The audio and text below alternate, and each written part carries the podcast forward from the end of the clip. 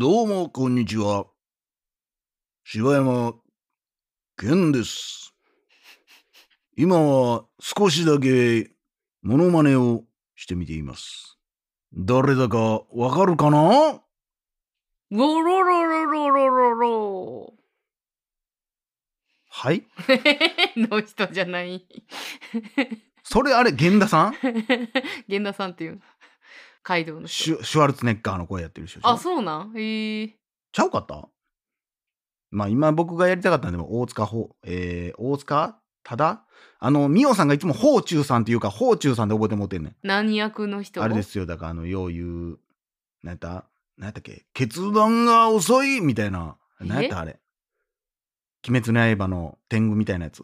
ああ師匠みたいな人？そうそうそうそう。ああああの人もちょっと渋い感じの人やね。とか、あの、フルハウスのね、お父さん役。ええみあはいはいはいはい。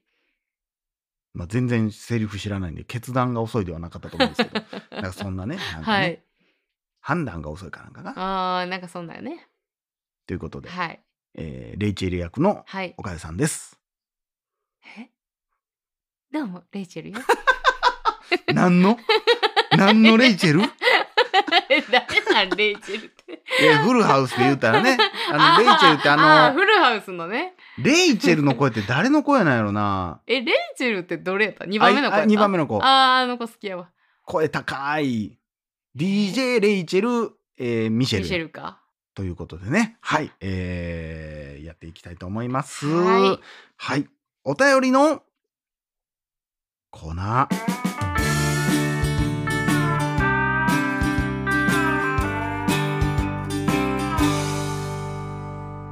ということで、本日いただきましたのは、スコッチさんからいただきました。はい。柴田さん。岡谷さん、毎度、楽しい配信ありがとうございます。8月に神戸の港川公園付近にある名画座パルシネマにて、トップガンマーベリックのオールナイト上映があり、なんと、マーベリックを3回連続で上映するという奇抜な企画だったそうです。パルシネマは1300円で2本見ることができるので、学生時代にお世話になりました。やってはいけないことだと思いますが、1本目の途中で寝てしまい、3本目、かっこ1本目の2回目の上映まで居座っていたこともあります。お二人はパルシネマでの思い出か名画座の思い出はありますか？それでは See you ということでありがとうございます。ありがとうございます。さあまあ名画座って行ったことない？あまあえ名画座って今大阪で残ってんのってほんまそれこそあの西成のところのうん。映画館ぐらいなんちゃうかなって思うねんけどだから当時はよくまあその話もしたことありますけど、うん。天禄とかうん。にもあったし多分他のところにもあったと思うねんけどこう3本上映で、うん。うん。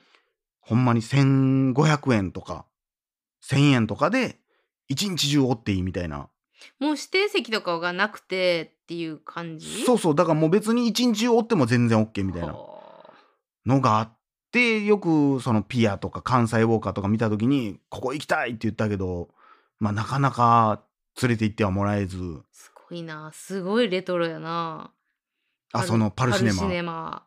ちょっと行ってみたいな。だ行ったことないけど行ったことないですね。今ほんまにそういう名画座っていう名画座はほんまに少ないと思うけどなうんそのちょっと古い映画とかそのなんていうのかな。ちょっとインディーズ映画とかをやってるところ。だから第七芸術劇場とかもそうやし、あのー九条にある映画館とかもそうやけど、うん。シネヌーボー？シネヌーボーとかも名画座ではないからな。今マジで大阪で名画座ってあんのかな？ない気するけどな。なかなか行く機会はないというか、まあなんかそのすごいさ今となってはやっぱレトロというかさ味があっうん。てすごい行ってみたいって思うけど、うん。時代にはそぐわへんもんねやっぱり。だからあのようえ多分そこなんかどうかわからんけどあのー芸人の芸人の、うん、あのーチャンス大城あチャンス大城さんがはいはいはい、昔そこで働いててもうほんまにナイフで人刺すの見たことあるみたいな。はあ。そういう場所やったみたいなの言うてたんが多分西成の映画館やねんけど、なんか昔さその子供の頃って、うん。そういう映画館ってすごい怖いとこってイメージやったんよ。暗いし。まあそうやな。ああいう廊下うん。とかってなんかこ昔の映画館ってほんまになんかう柄悪い市役所みたいな感じやの廊下やったもんな、うん普通にそうそうあのペタペタのうんさ、コンクリうん、でなんかあんまりななんか電気も明るないし、うん。でなんかこう廊下のベンチもさなんていうのパイプ椅子じゃないけど、うん。あのもう取ってつけたような椅子みたいな。病院のみたいなな、いやでも今俺も初めてこのパルシネマ今見てみたけど懐かしい雰囲気やすごいなよな。ギリギリ俺らが子供の頃の映画館やな。この入り口というか、うんうんオールナイトでもやってるって今何してんねやろなここ。うんうんなあ。あれですよ。10月からあうん。 Aftersun と To Leslie やってますよ。えー、すごいな。すごいな。今でもその料金なんかな？すごいラインナップ。なあえアフターサンとトゥーレスリーを延々やってんの？ずーっと流してるってこと？いやそんなことないと思うで。これだけ見たらでもあれっぽいけどな。あ2本立て料金1300円って書いてるな。うーん。すごいよな。でもいっぱいになるやろうな。でもそんなん。今はどうなんやろな。昔はそれこそ娯楽がなかったから、うん。映画館行って1日潰すみたいな人も多かったと思うけど、うん今はだって普通に家で見れるっちゃ見れてまうからなもそう。うん。だって昔のその名画座とかがわーって流行っててみんなが入った時って、うん。その VHS もなかったような時代やろうからね、多分。映画見るってなったらもう映画館行ってっていうね。それだからある程度お客さんも入ってたんやと思うしね、ダゲナジ映画祭でここ貸してもらわれへんか まあ、あえてここでやる必要はないやろうけど。そうやけどな。なんかアジアっていいやんいやそうやな。雰囲気めちゃくちゃあるな。このなんかその映画のさポスターみたいなさ入れるところとかもちょっと入れさせてもろうて、めっちゃ行ってみたなったわこれ見て。だのから名画座自体の思い出って多分俺ないと思うねんな俺は。行ったことはでもあるやろな。名画座に？うん。いやないと思うで俺。名画座って何や？名画座って前もそんなは話したの？そうだから昔の映画をずっとリバイバル上映してる映画館。だからちょっと離れれば、えー宝塚とかうに、ん。とかあと塚口三三劇場とかもそうやけど、うん。ちょっと前の映画館をやってるとこはあんねんけど、うん。どうなんやろ？それって名画座って言うんかな？うん。まあそれで言ったら多分まだ塚口三三劇場をうん。名画座と言っていいのであれば、うんうん。名画座は塚口三三劇場になるけど。そんなめっちゃ前の映画をやってるわけじゃないからな、うんまあそれで言ったら西成もそうではないけどな。いいですね名画座。うーん。いまだにでもこの料金でやってるのはすごいことやけどな。うん。まあ分からんけど今ちょっと今パッて見た感じでのそのアフターさんがあって、うん。トゥーレスリーがあってのこの2本立てをうん。1300円で見れんねやったすら、ごいよな。めちゃくちゃええけどな。めっちゃいいな。ぜひねお近くの方はうん。行ってみていただきたいなというところでございます。ね。はいただ「トップガンマーヴェリック」3回見るっていうのはもう だいぶですけどね。疲れそう ということでありがとうございますあ。りがとうございますさあ続きましてガヤギゴリゴリヒンさんからいただきました。名前戻っておいるやん。おいおい戻ってるんかい何やったか忘れたけど戻ってるやん。何やしなんやろあのしれっと戻してんのが腹立つわ、何やねん。しかも今パッてチラッとお便り見たけど何にも触れてへん。何やねん。好きやわダゲな時間の皆さんこんにちは。いつも楽しい時間をありがとうございます。えー以前にケンさんが言ってた一流シェフのファミリーレストランのをシーズン1の8話まで見ました。まだ途中ですがめちゃくちゃ面白くてそれをみんなに早く伝えたくて今一時停止してメールをしています。えー下町の廃れたファミリーレストランファミリーレストランではないねんけどなこれ店長が自殺してしまい経営危機に直面していたレストランに店長の弟かっこ一流シェフが後任に就くことになり残された従業員たちと店を立て直すために奮闘するお話マッチョな一流シェフの疲れ切った表情が魅力的。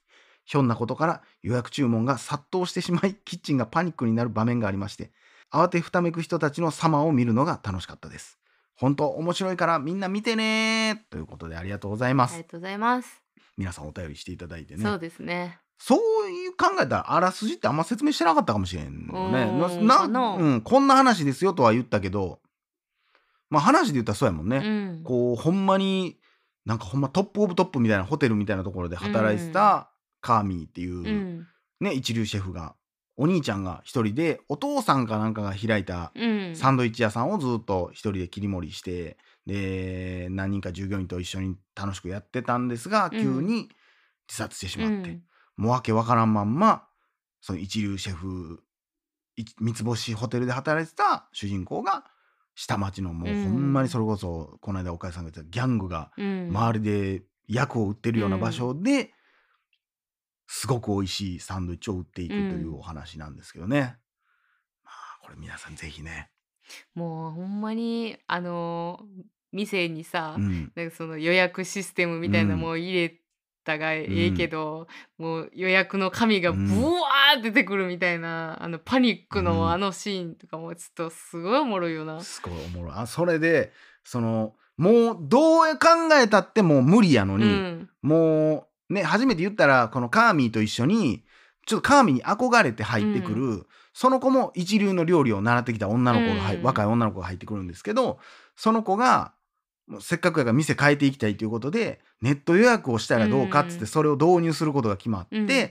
ほんで初日まあなんかもともと働いてた従業員たちはそんな予約なんかしょうもないことしやがってとか言うてうん。ででもそれでもやっていくんやっつって稼働してみたらもう営業始まった瞬間もブワーってその予約の紙が出てきて、もう「はいポテト100個」とかなって「えもう絶対無理やん」って言ってんのにカーミはブチ切れながら「うんポテト100個つってるろら!」みたいな。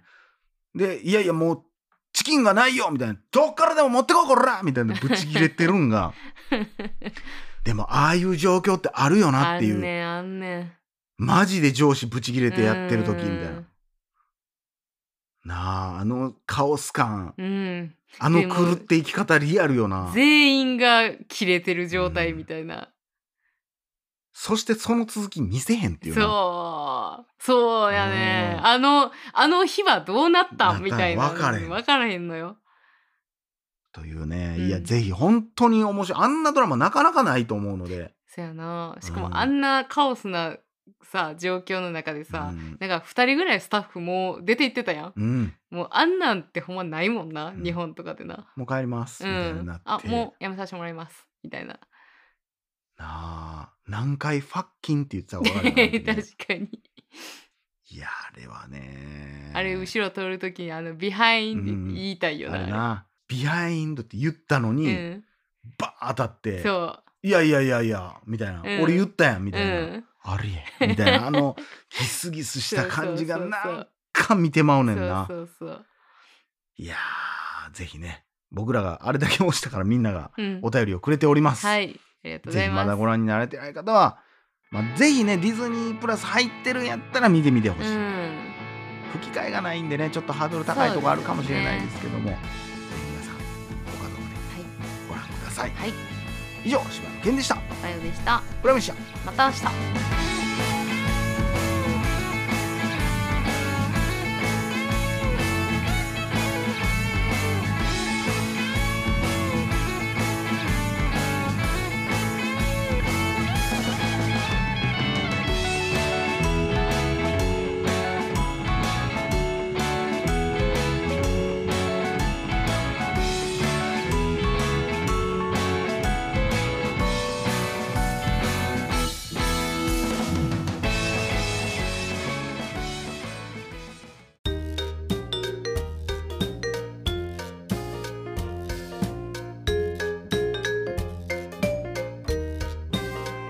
は本日大阪からお越しいただきました柴山健さんに歌っていただきますのは「ダゲな時間プロ」ぜひお聴きください。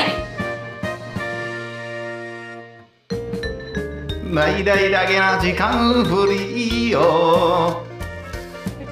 お聞きの皆さんアップルポトキャストでだけな時間初のサブスク。大大だけの時間プロを配信。しております。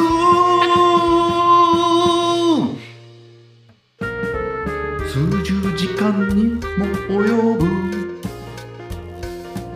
過去のスペシャル音源や。最新エピソードをいち早く。聞くことができます。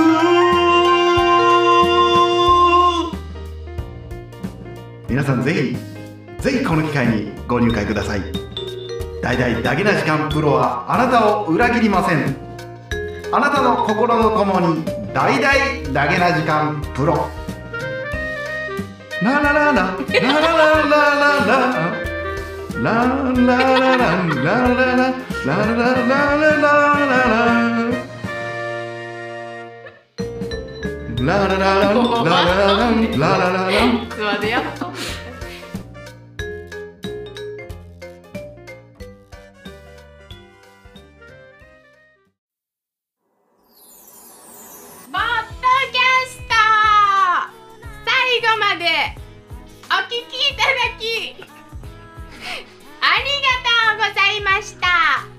大々だけな時間では番組へのご意見ご感想または取り上げてほしいテーマを募集しています。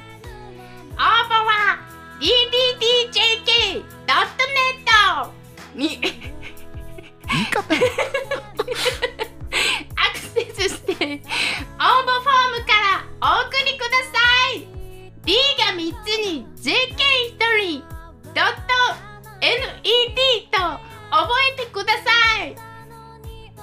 皆さんからのご応募お待ちしてます。なんで俺この喋り方になったんやろ。練習の時もっとええ感じやったの